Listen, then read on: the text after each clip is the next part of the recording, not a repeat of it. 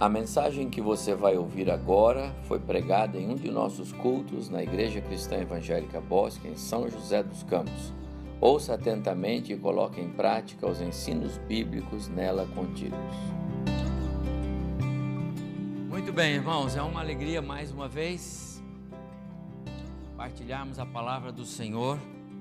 Eu estou desde quarta-feira, que já foi o dia primeiro de, de novembro, compartilhando com os irmãos sobre a mensagem missionária. Começamos a meditar em Atos capítulo 13, com a primeira menção de uma igreja que faz missões, a igreja de Antioquia. É o primeiro registro bíblico de uma igreja enviando missionários, uma igreja é, é, é fazendo a tarefa confiada pelo Senhor a nós, os cristãos, de proclamarmos as boas novas de salvação através da igreja, da obra missionária.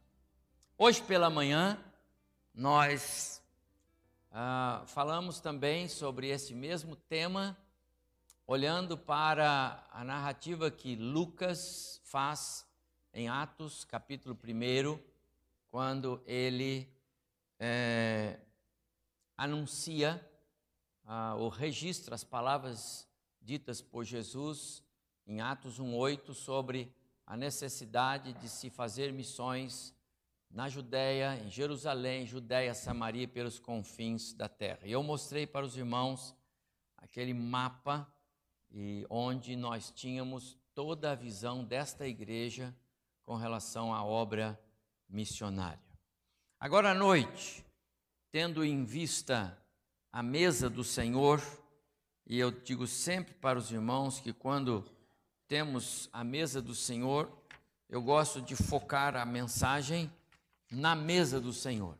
E para mim, amados irmãos, não tem mensagem mais é, é, contundente da obra missionária do que a mensagem que esta mesa nos passa.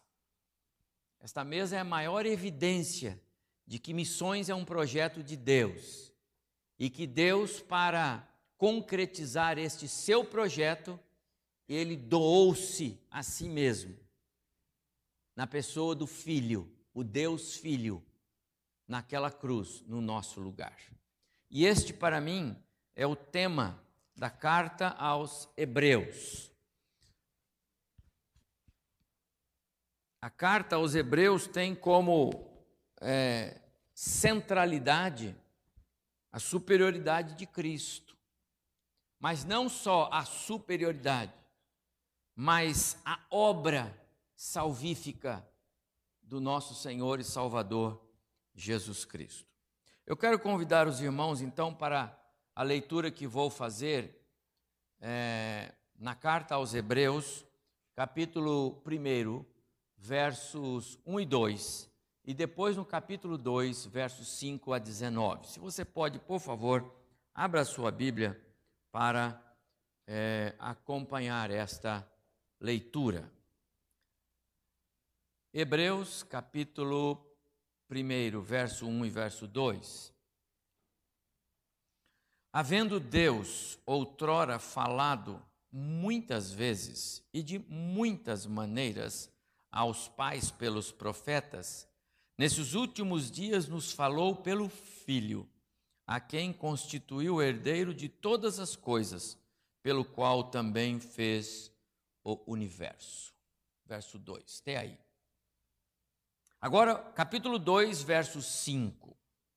Continuando falando do Filho, por quem Deus agora fala, através de quem Deus comunica a mensagem salvífica. Continua então. Pois não foi a anjos que sujeitou o mundo que há de vir, sobre o qual estamos falando. Antes, alguém em certo lugar deu pleno testemunho dizendo que é o homem que dele te lembres, ou o filho do homem que o visites. Fizeste-o por um pouco menor que os anjos, de glória e de honra o coroaste e o constituíste sobre as obras das tuas mãos. Todas as coisas sujeitaste debaixo dos seus pés. Ora, desde que lhe sujeitou todas as coisas, nada deixou fora do seu domínio. Agora, porém, ainda não vemos todas as coisas a ele sujeitas. Vemos, todavia, aquele que, por um pouco, tendo sido feito menor que os anjos, Jesus, por causa do sofrimento da morte, foi coroado de glória e de honra, para que pela graça de Deus provasse a morte por todo homem. Porque convinha que aquele por, por cuja causa e por quem todas as coisas existem, conduzindo muitos filhos à glória, aperfeiçoasse por meio de sofrimentos o autor da salvação deles. Pois tanto o que santifica como os que são santificados, todos vêm de um só. Por isso é que ele não se envergonha de lhes chamar irmãos, dizendo: A meus irmãos declarei o teu nome, cantar-te-ei louvores no meio da congregação. E outra vez, eu porém, eu porei nele a minha confiança. E ainda, eis aqui estou, eu e os filhos que Deus me deu. Visto, pois, que os filhos têm participação comum de carne e sangue, destes também ele igualmente participou, para que por sua morte destruísse aquele que tem o poder da morte, a saber, o diabo, e livrasse a todos que, pelo pavor da morte, estavam sujeitos à escravidão por toda a vida pois ele evidentemente não socorre a anjos, mas socorre a descendência de Abraão. Por isso mesmo, convinha que em todas as coisas se tornasse semelhante aos irmãos, para ser misericordioso e fiel, sumo sacerdote nas coisas referentes a Deus, e para fazer propiciação pelos pecados do povo. Pois naquilo que ele mesmo sofreu, tendo sido tentado, é poderoso para socorrer os que são tentados. Até o verso 18, que o Senhor nos abençoe na leitura que fizemos da Sua palavra. Carta aos Hebreus, uma carta muito preciosa, cujo autor é incerto. Não obstante as muitas, as muitas, eu tenho um outro óculos na minha, minha gaveta, as muitas alternativas, as muitas opções, a, a, as muitas sugestões de autoria, não é? Mas eu não me arrisco a dizer nenhum deles. É Paulo, é Apolo, então eu não me arrisco não. Para mim, o autor, se Deus quisesse que nós soubéssemos quem escreveu a carta aos Hebreus, teria dado pista. Ele não deu pista, então não importa. Com certeza, um judeu tremendo conhecedor da história do povo judaico, tremendo conhecedor dos rumos do povo judaico, porque a carta é escrita para os hebreus, que são os judeus, que estão em dispersão. Possivelmente na Europa, na Ásia, por toda a Judéia e Samaria, em qualquer lugar esta carta alcançou. Talvez um pouco mais específico para ah, os, os, judeus em, em regiões mais para a Europa, mas eu quero crer que alcançou todos, com uma mensagem contundente a respeito da pessoa de Cristo. Jesus aqui é o personagem central e, e a centralidade está na superioridade de Cristo. Esta é. Obrigado. Esta é a, a, o tema da carta, a superioridade de Cristo. Cristo é superior, e ele começa aqui, não é? Aos anjos. Cristo é superior a Moisés. Moisés era e sempre foi o grande líder do povo judeu, o Messias, na figura do libertador. Cristo é superior aos sacerdotes da velha aliança. E os sacerdotes da velha aliança tinham um tremendo respeito. Cristo é superior aos sacrifícios da velha aliança.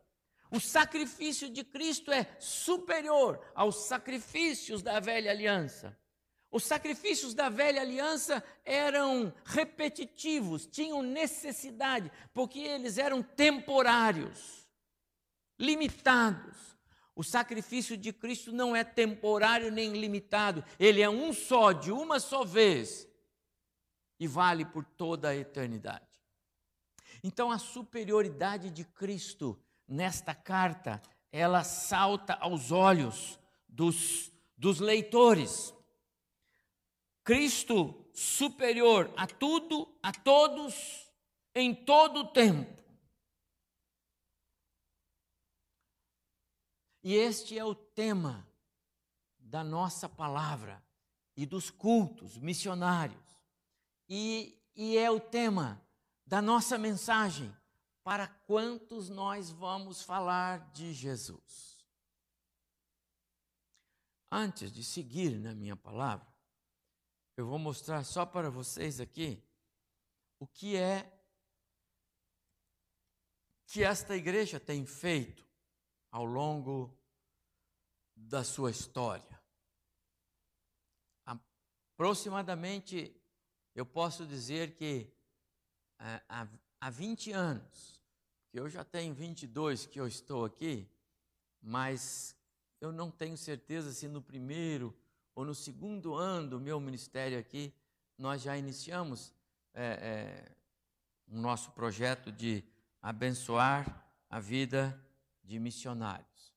Mas com certeza é, tem sido uma crescente a cada ano a participação do nosso trabalho missionário, tanto na África, quanto na Ásia, quanto na Europa, quanto no interior do nosso país e outros lugares onde Deus tem nos aberto portas. Se você é, contar, você encontrará 16 frentes de trabalhos missionários que são direta, integral ou parcialmente assistidos por esta igreja. Sou pastor, acompanho a vida de muitas igrejas que temos o privilégio de, de acompanhar, e os irmãos que estão aqui, que acompanham, sabem disso. Deus tem dado um privilégio a esta igreja que não é muito comum. Nós somos uma igreja que é, aplicamos 20%, um pouco mais, do orçamento desta igreja com missões, através dos mantenedores missionários que estão aqui sentados nesses bancos e alguns que não estão aqui, mas que são nossos mantenedores. Ou seja, são irmãos e irmãs que mensalmente assumem um compromisso e fazem acontecer a obra missionária desta igreja. Eu fico encantado de ver o tempo passar. Um dos períodos que mais me, me preocupou foi o ano de 2006 e 2007, quando nós estávamos construindo esse templo. E a gente via todos os recursos escapando, mas nós não mexíamos na conta de missões, porque missões é missões. E nós não deixamos de fazer a obra missionária nenhuma vez, nenhum momento sequer algum dos nossos missionários ou campos de missões deixou de receber a nossa contribuição, a nossa participação. E Deus tem nos honrado, como nos honrou e continua honrando através da sua vida. Eu preciso dizer isso para você. Sou grato a Deus por isto.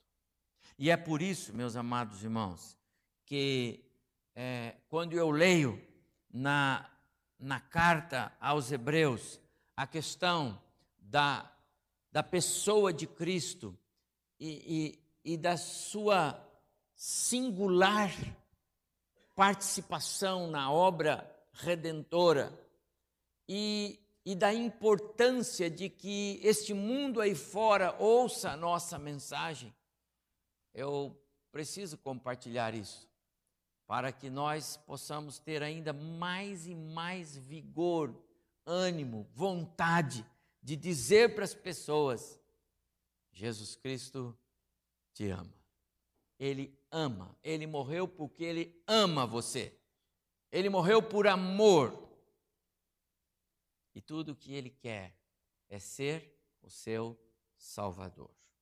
O que eu vejo nesta carta é a apresentação de um Deus que salva, de um Cristo que salva de uma mensagem que redime.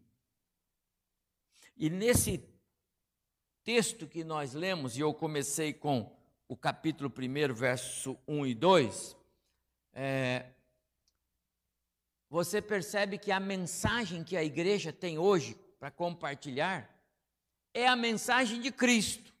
Não tem outra coisa, não tem outro objeto não tem outra motivação, não tem outra razão. No passado, Deus já falou de muitas formas, de muitas maneiras. É o que está escrito aqui. Mas agora ele fala pelo Filho, porque o Filho é superior a tudo e a todos, porque a obra do Filho é superior a tudo e a todos, porque a obra do Filho é singular. E é esta a mensagem que a igreja de Jesus tem para compartilhar? Jesus só e nada mais.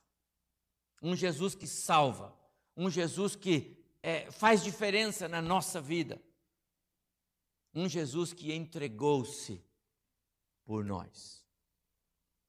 E nós lemos aqui a respeito desse Jesus. O Jesus do qual nós falamos, o autor da carta diz, é o Messias prometido. Ele já veio. O Jesus que nós falamos é o centro da mensagem de Deus, porque Jesus veio para resgatar pecadores. Ele é a mensagem. Jesus é a mensagem. Jesus é a boa nova. Ele é o próprio Evangelho. O que temos nessa mesa, meus amados, é pão e vinho. E Jesus, ao instituir a ceia, ele disse para os seus discípulos: isto é o meu corpo. Tomou o cálice e disse: Este cálice é o cálice da nova aliança no meu sangue. Portanto, a mensagem desta mesa é a mensagem do Cristo vivo, que nós temos que falar para as pessoas aí fora, para que elas também tenham o privilégio de receber a graça salvífica. Esta é a mensagem da igreja, esta é a mensagem que nós temos de pregar. Mas, meus amados irmãos, como é missões para você? O que é missões na sua ótica? O que é missões na sua concepção como um cristão? Eu anotei aqui algumas coisas sobre o que é missões para nós, só para nos atentar ou para tentar nos, nos ajudar. Missões para nós: orar, contribuir, enviar, ir, apoiar, dar suporte, me corresponder com o missionário, interagir com ele, participar com ele. Isso é missões. Talvez você possa acrescentar alguma coisa, mas não vai fugir disto. Mas o que é missões para o nosso Deus? O que é missões na ótica do Deus que nos salvou? Você sabe? João 3,16. Porque Deus amou o mundo de tal maneira que deu seu Filho único para que todo aquele que nele crê não pereça, mas tenha vida eterna. Missões na ótica de Deus é doar-se.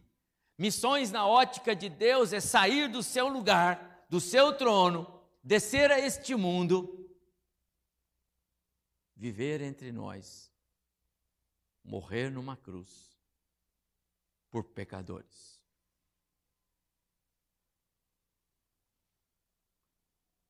Paulo, quando escreve na carta aos Filipenses, capítulo 2, versos 5 a 8, ele fala um pouco mais sobre esse ato de Deus de doar-se. Ele dá um passo além.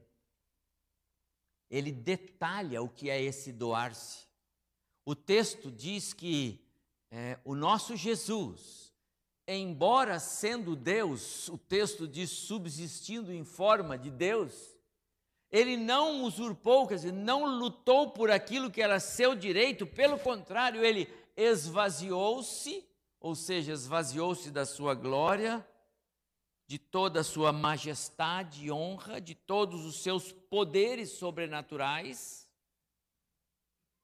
para assumir a forma de servo, para humilhar-se diante de homens e dos seres celestiais, para tomar a forma de homem como eu e para ser obediente até a morte e morte de cruz. Isso tudo é missões na ótica de Deus. Bem diferente de missões na ótica da igreja, ou da minha ou da sua. Orar, contribuir, enviar, ir, apoiar, interagir com missionários. É o que sobra para nós. Mas a missão de Deus é um pouco mais comprometida.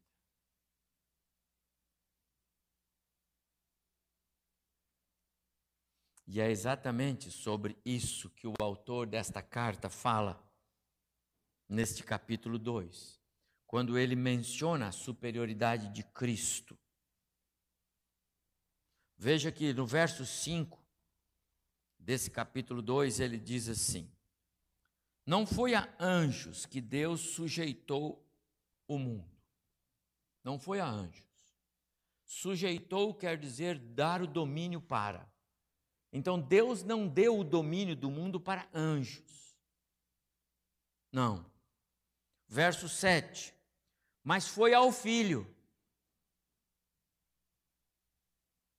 que por um pouco foi feito, por um pouco, então você pode entender aqui por um pouco de tempo, ou um pouco menor, menor do que os anjos. Então Cristo, na sua humanidade, estava um degrau abaixo dos anjos, porque ele estava como eu e você, homem, ser humano.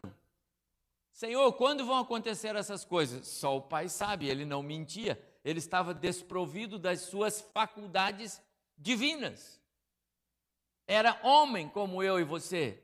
Jesus foi para a cruz como homem, ele sofreu como ser humano.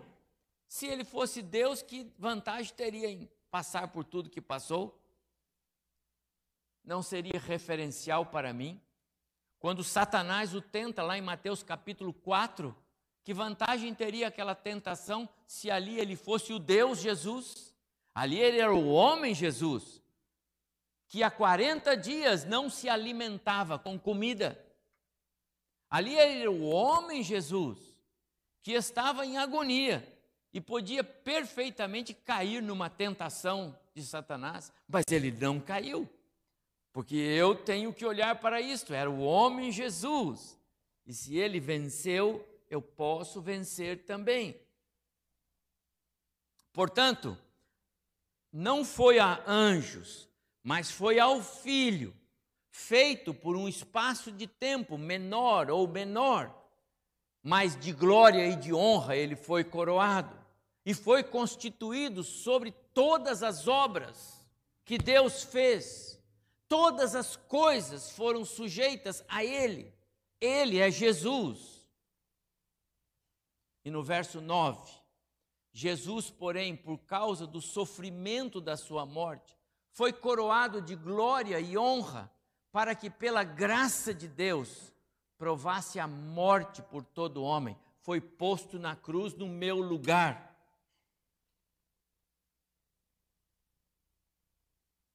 Cristo na cruz, no lugar de pecadores, como eu e você. Meus amados irmãos, esta carta é preciosa para nos mostrar que Cristo foi o nosso substituto. Esteve na cruz no meu e no seu lugar. E isso o fez e o faz superior a tudo e a todos.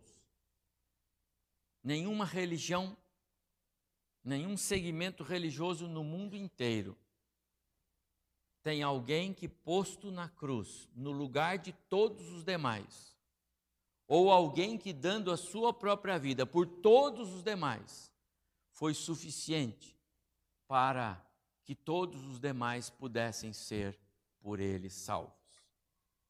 Ninguém tem algum representante como nós, os cristãos, temos aquele que diz: Vinde a mim os que estão cansados e sobrecarregados, e eu alivio sua carga.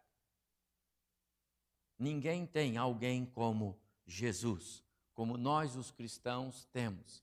Que privilégio ser um seguidor de Jesus. Alguém que deixa sua glória no céu e vem para cá para tornar-se homem como eu e você, ser humano, para pagar na cruz com a sua morte o preço do meu pecado, a minha dívida, para ressurgir, ressuscitar e com isso dizer para todos nós: vocês poderão ressuscitar também. Ninguém, só Jesus. Jesus é superior a tudo e a todos. A mensagem que ele nos traz é uma mensagem singular. Você não encontra em nenhum lugar mais. Esse Jesus vale a pena seguir. Esse Jesus vale a pena andar com ele. Por esse Jesus vale a pena dar o, o testemunho de fé. Por esse Jesus vale a pena viver. Com esse Jesus vale a pena morrer. Isto é o Evangelho.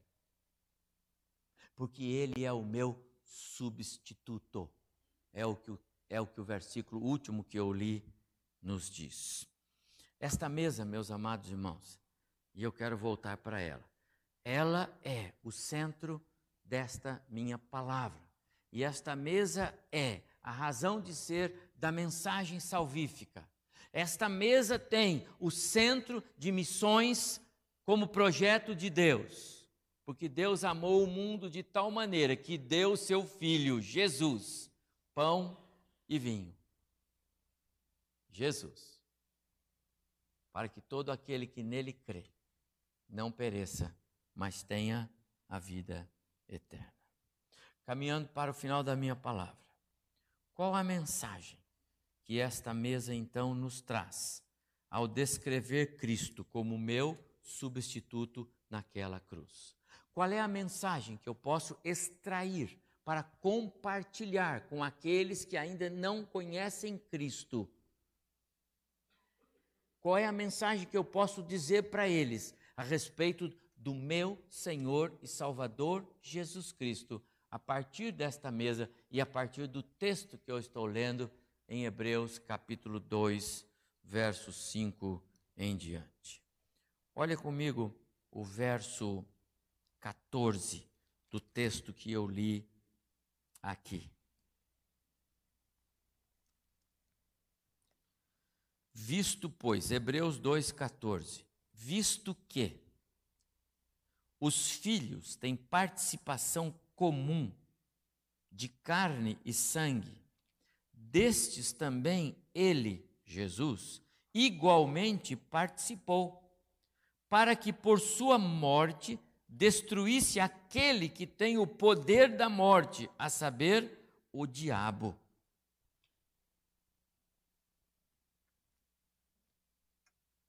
a primeira mensagem que esta mesa nos traz é que Jesus encarnou-se para tomar o meu lugar naquela cruz. É legal que a gente pense que a encarnação de Jesus, portanto, o nascimento dele, não é? é nos traz a alegria do Natal.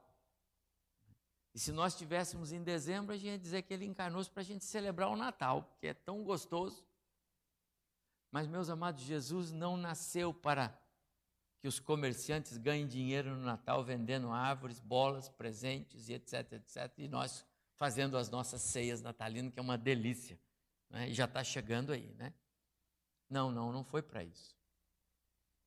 Jesus encarnou-se para tomar o meu lugar naquela cruz. Visto, pois, que os filhos têm participação comum de carne e sangue, natureza, destes também ele igualmente participou. Ou seja, ele foi feito homem ao nascer de Maria tornou-se como um de nós. Tomou a nossa forma, a nossa natureza, sem pecado, mas foi natureza humana. João, quando escreve a respeito disto, e, e, e, a doutrina da encarnação de Cristo é uma das prediletas de João, no seu evangelho, logo de cara, ele fala sobre isso: o Verbo se fez carne, habitou entre nós e vai por aí afora. No verso 14, ele diz assim: e o Verbo se fez carne e habitou entre nós, e vimos a sua glória, glória como do unigênito do Pai. O Verbo, a palavra que Adão ouvia, o Verbo através de, do qual todas as coisas foram feitas e pela qual todas as coisas se fizeram e para quem todas as coisas foram feitas. O Verbo é a palavra ouvida no Antigo Testamento, mas agora tomou forma humana na nova aliança. Jesus. Ele encarnou-se para tomar o meu lugar naquela cruz, para ser substituto meu.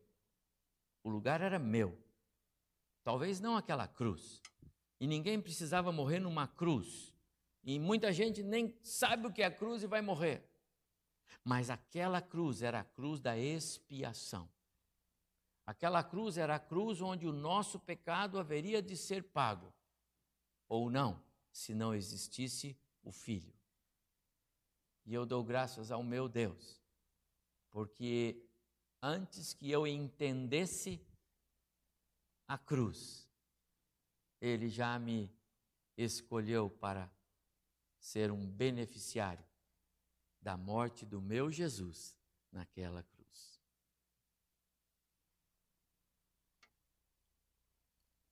Ele veio, ele encarnou-se e ele tornou-se semelhante. Olha o verso 17 do capítulo 2.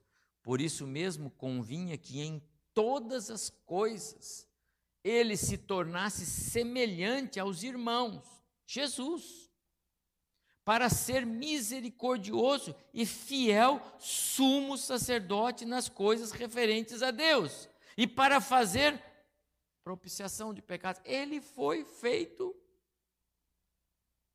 o meu sumo sacerdote. Que preciosidade, irmãos. Quando você for falar de Cristo para as pessoas, você lembra desse texto e diz: Sabe a história de Jesus? o Deus Filho, aquele que veio a esse mundo? Pois ele se tornou igual a mim e a você. Ele se tornou homem como nós, ser humano, para pagar o preço do meu pecado lá na cruz, do seu pecado. Se você receber o dom da salvação. Esta mesa me fala que Cristo é meu substituto na cruz, estava no meu lugar. E para que isso acontecesse, primeiro ele tornou-se homem, nasceu, encarnou-se. Em segundo lugar, o texto me diz que naquela cruz ele fez algo que ninguém podia fazer, porque Jesus nunca teve pecado. E como alguém que nunca pecou, ele era não só o sumo sacerdote que se apresentava diante do Pai, do Deus Pai, como todos os sumos sacerdotes faziam na velha aliança, mas ele se apresentava como o sumo sacerdote carregando em si mesmo também a oferta. Ele era o ofertante e era a própria oferta. Ele era o sumo sacerdote com ele mesmo nas mãos. O, o, o, o sumo sacerdote carregava o animal, ou o sangue do animal. Ele deu a si mesmo. Ele era a quitação pela minha transgressão. Paulo, quando escreve no capítulo 2 da carta aos Colossenses, ele diz assim: E a vós outros, verso 13 e 14, que estáveis mortos pelas coisas, pela vossa transgressão, perdão, vos deu vida, perdoando-vos. E agora, olha, e cancelando o escrito de dívida que era contra vós Aliás, ele removeu inteiramente esse escrito de dívida, encravando-o na cruz. Colossenses 2, 13 e 14. Quando Paulo escreve aos Colossenses aqui no capítulo 2, verso 13 e 14, ele está dizendo: a dívida que pesava sobre o seu ombro, que você herdou lá de Adão, porque quando Adão desobedeceu, ele ganhou uma tremenda dívida nas suas costas. Na verdade, ele morreu para Deus. Ele foi riscado do mapa. Ele não estava simplesmente com alguma deformação. Ele estava completamente depravado, rejeitado por Deus. Não havia nada que aproveitasse mais em Adão e nem em Eva. Uma única coisa era capaz de reverter esse quadro: se Deus viesse na direção de Adão e Deus veio. Se Deus resgatasse Adão desse poço, desse tremedal de lama, pois Deus foi lá. E se você está aqui hoje, e Cristo está seguramente no seu coração através do seu espírito, levante a mão para o céu e diga: Obrigado, Senhor, porque o Senhor me tirou lá de baixo. Obrigado porque eu era assim, mas o Senhor me fez nova criatura. Obrigado, Senhor, porque eu estava condenado à morte eterna, mas o Senhor me alcançou. Cristo é o meu substituto, diz o texto, porque ele quitou a minha dívida, libertando-me de uma escravidão eterna. Você consegue entender isso? O que é uma escravidão eterna? A Bíblia fala sobre morte eterna e vida eterna. Morte eterna é uma vida de morte eterna. Não é uma algo que acaba. Morte não acaba. A morte não termina nada. Algumas vezes algumas pessoas dizem assim: "Ah, fulano descansou". E eu não consigo ter outra coisa na mente e pensar: será mesmo, Senhor? Será mesmo que o fulano da, em cena descansou? Porque se ele morreu com Cristo, ele descansou. Mas se ele morreu sem Cristo, os problemas só vão começar. Infelizmente, é a verdade. Você ama alguém que não tem Cristo? Grave essa minha palavra. Se alguém morreu sem Cristo, a Bíblia diz, começou o sofrimento. E sabe por quanto tempo? Por toda a eternidade. Quer queiramos ou não, é a verdade. Se você tem como manter alguém que não tem Cristo vivo, mantenha, até que ele receba Cristo. Porque viver sem Cristo é possível, mas morrer sem Ele é sofrer por toda a eternidade. Por isso, amados irmãos, levante as duas mãos. Obrigado, Jesus, porque na cruz o Senhor me substituiu. e o Senhor quitou a minha dívida. E o Senhor fez isso por amor a mim. Você tem mensagem melhor para pregar como um missionário? Eu duvido. Você não precisa ganhar as pessoas por emoção. Você ganha as pessoas pela razão. E o Espírito Santo faz o resto. Mas eu preciso terminar. Cristo é o meu substituto na cruz, porque a oferta dele, meus amados, e eu comecei dizendo isso, foi perfeita, foi aceita, foi a oferta. Lembra? Hebreus 1, 1. Havendo Deus outrora falado de muitas maneiras, de muitas formas, por muitas pessoas, pelos profetas e os pais dos profetas e não sei quem, e mais não sei quem. Deus falou de muitas maneiras. E sabe, meus irmãos, o resultado não foi igual, nem de perto, quando ele falou através do Filho.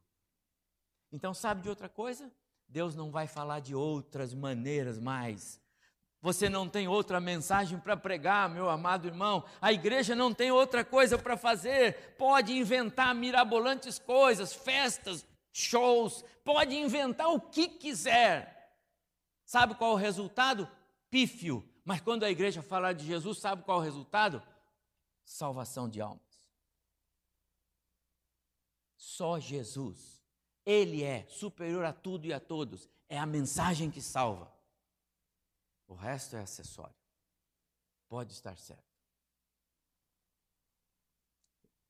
Paulo escrevendo aos Coríntios no capítulo 10, ele diz assim: E Deus não se agradou da maioria deles, razão porque ficaram prostrados no deserto.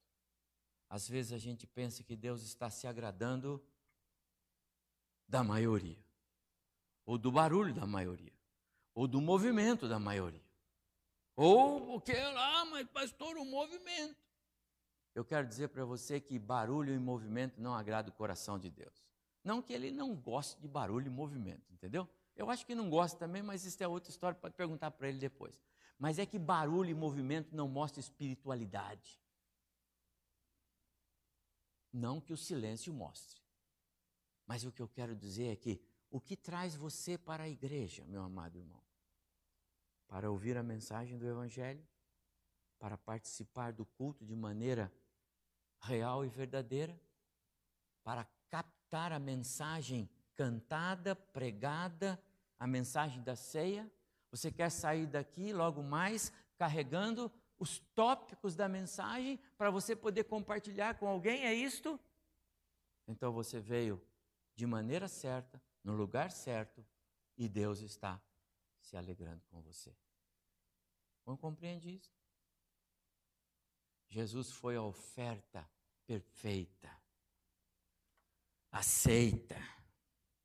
Eu li o verso 17. Ele tornou-se semelhante aos irmãos para ser misericordioso, fiel sumo sacerdote e para fazer propiciação pelos pecados do povo. Sabe o que é propiciação? A arca do propiciatório tinha o lugar que o, o sumo sacerdote levava os sacrifícios, né? Indicava a aceitação de Deus. Propiciação é a, é, é, é a aceitação, é, é, é o, o, a oferta ideal Cristo é a oferta ideal. Ele foi a nossa propiciação, aquele que esteve no nosso lugar para ser aceito pelo Pai como oferta perfeita. Oferta aceitável. E como que a gente sabe que a oferta de Cristo foi aceitável? Porque em Jesus o Pai declarou: ele é o filho amado e nele eu me alegro. A ira de Deus contra o pecado foi aplacada por causa da oferta de Jesus. Entende por que ele é o seu substituto? Porque ele encarnou-se só para morrer no nosso lugar. Porque ele quitou a nossa dívida, porque a dívida era inquitável.